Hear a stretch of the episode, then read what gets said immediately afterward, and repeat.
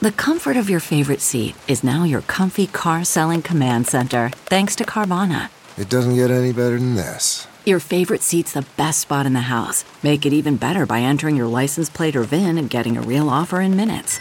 There really is no place like home.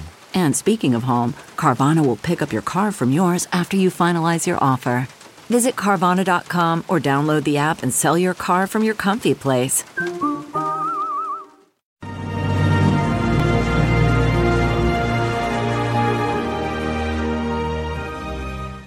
Hi, everyone. Judge Andrew Napolitano here for Judging Freedom. Today is Friday, January 6th, 2023. It's about 1.30 in the afternoon here on the east coast of the United States. The Federal Bureau of Investigation and the freedom of speech. Well, there's a head scratcher.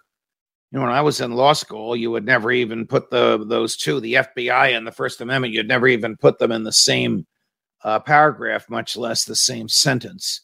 Uh, but the modern FBI, I have argued uh, in my essays and op eds uh, and speeches, uh, has become a not a crime fighting entity, but a crime predicting entity uh, by becoming a domestic surveillance entity. And it's actually gotten worse than that.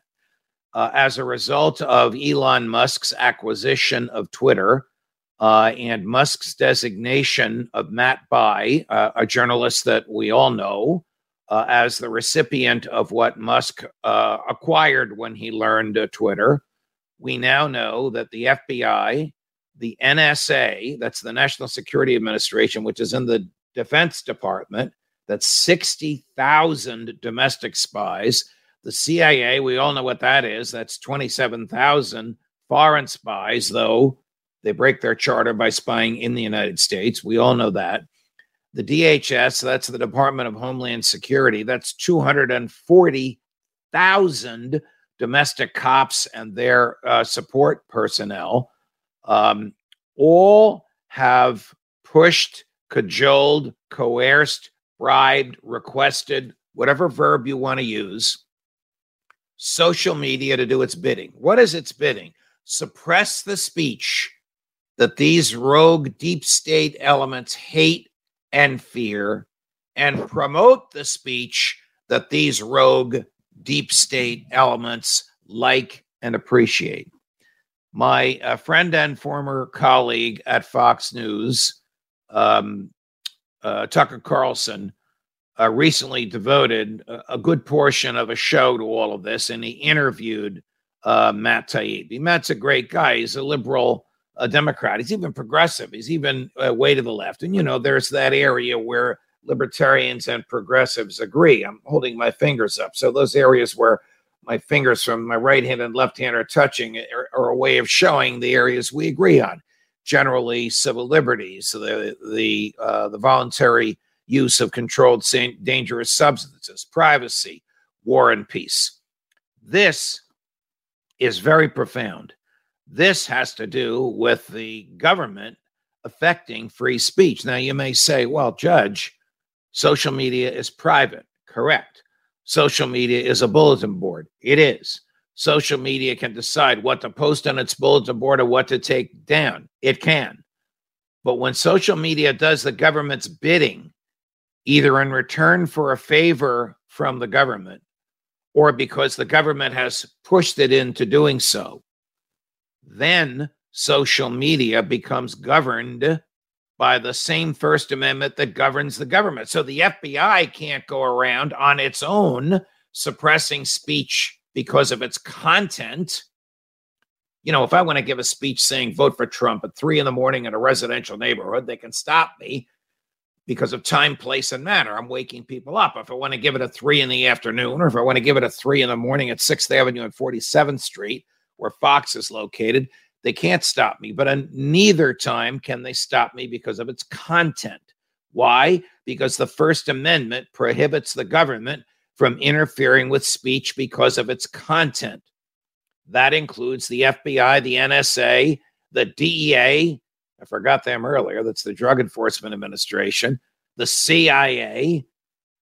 But when they use private enterprise, when they use social media to do what they can't do, then the same First Amendment that governs them can be used by courts to govern and restrain social media. It may very well have shot itself in the foot and have lost its ability to decide what goes up on the bulletin board because it suppressed speech on the basis of its content. Okay, the Taibbi Carlson interview is a long one. We have picked what we believe uh, is the best single segment. Here's Matt addressing the dangers of what the government has been doing. You know, for me personally, I, I, gave to the ACLU for years. I'm one of those sort of dyed in the wool uh, liberals and grew up that way.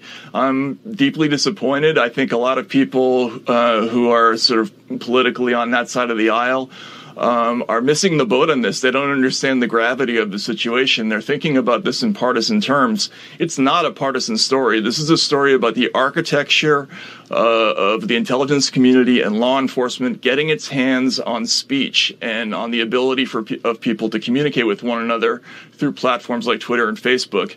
And they're doing this in a very profound way, much more serious than I thought it was uh, at the beginning of this story. Now, of course, I haven't seen the documents. None of us has. I, I suppose they exist somewhere. Uh, Elon Musk, who's a conservative uh, slash libertarian Republican, uh, chose this uh, liberal slash uh, progressive Matt Taibbi uh, to be the, the the voice of all the documents. So he gave all these documents to Matt periodically in in in tranches. You know, a few thousand one day, a few thousand the next day and Matt has been the explainer of all of it. In my opinion, he's telling the truth, and in my opinion, he's done a fabulous job. And in my opinion, we all need to know about this. Here's the head scratcher this didn't happen under Joe Biden, and it didn't happen under Barack Obama. It happened under Donald Trump. I can't imagine. You know, you all know that I have have known President Trump as a personal friend for 35 years, was interviewed by him twice for the Supreme Court of the United States. Probably would have been nominated by him, except the people around him persuaded him to go uh, elsewhere. In, in, one case, he did the right thing, in my opinion. In another, he did. I'm not going to get into names. Point is, I know him. I know the way he thinks. It is inconceivable to me that he was aware that this was going on, but he should have been aware. Certainly, Chris Wray who he appointed to run the FBI, must have known what was going on. And if Director Wray did not know, he should be fired for not knowing. Attorney General Jeff Sessions ought to have known. Attorney General Bill Barr uh, ought to have known. General Nakasone, who is the head of the uh, NSA, he uh, ought to have known. Uh, I don't remember. Nice looking guy with slick back black hair usually had a, a day or two growth uh, beard, who was the acting uh, director, acting secretary of DHS during the last two years uh, of Trump's presidency. He ought to have known. General Kelly, who was the uh, Trump chief of staff and before that was the secretary of DHS, he ought to have known. The young woman, I forget her name, Kirstjen, forgetting the last name, forgive me, who succeeded General Kelly uh, running DHS. She ought to have known. If the people Donald Trump appointed to run these aspects of the government did not know what those people were doing with the power we have given them and the money they have taken from us, then they should have been fired. I'm going to be a little critical of Trump. This is what happens when you have a president who is more interested in the size of his audiences when he speaks and his approval ratings than he is in the instrument of government. Because when the instruments of government are taken away from him and being used by rogues in the government to harm human liberty in a way that this president, had he known about it, would never, ever have approved, we have an ineffectual president with ineffectual uh, appointees. It's not too late to do something about this. Whatever the outcome of the vote uh, for a Speaker of the House, and I have been cheering on the rebels. I would not vote under any circumstances for Kevin McCarthy. Whatever the outcome, the Republicans will control the House. Jim Jordan, who is fearless, will become the chair of the House Judiciary Committee. And I have encouraged him in private and will do so now publicly.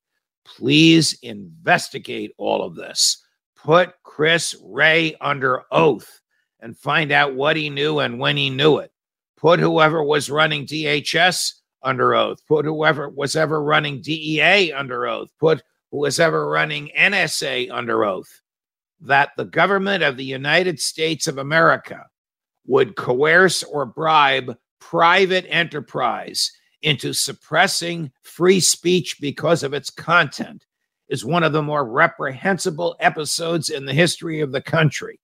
That it happened behind our backs makes it more reprehensible. That we know about it now means we must do something about it or we're complicit in it. Whew. Judge Napolitano for judging freedom.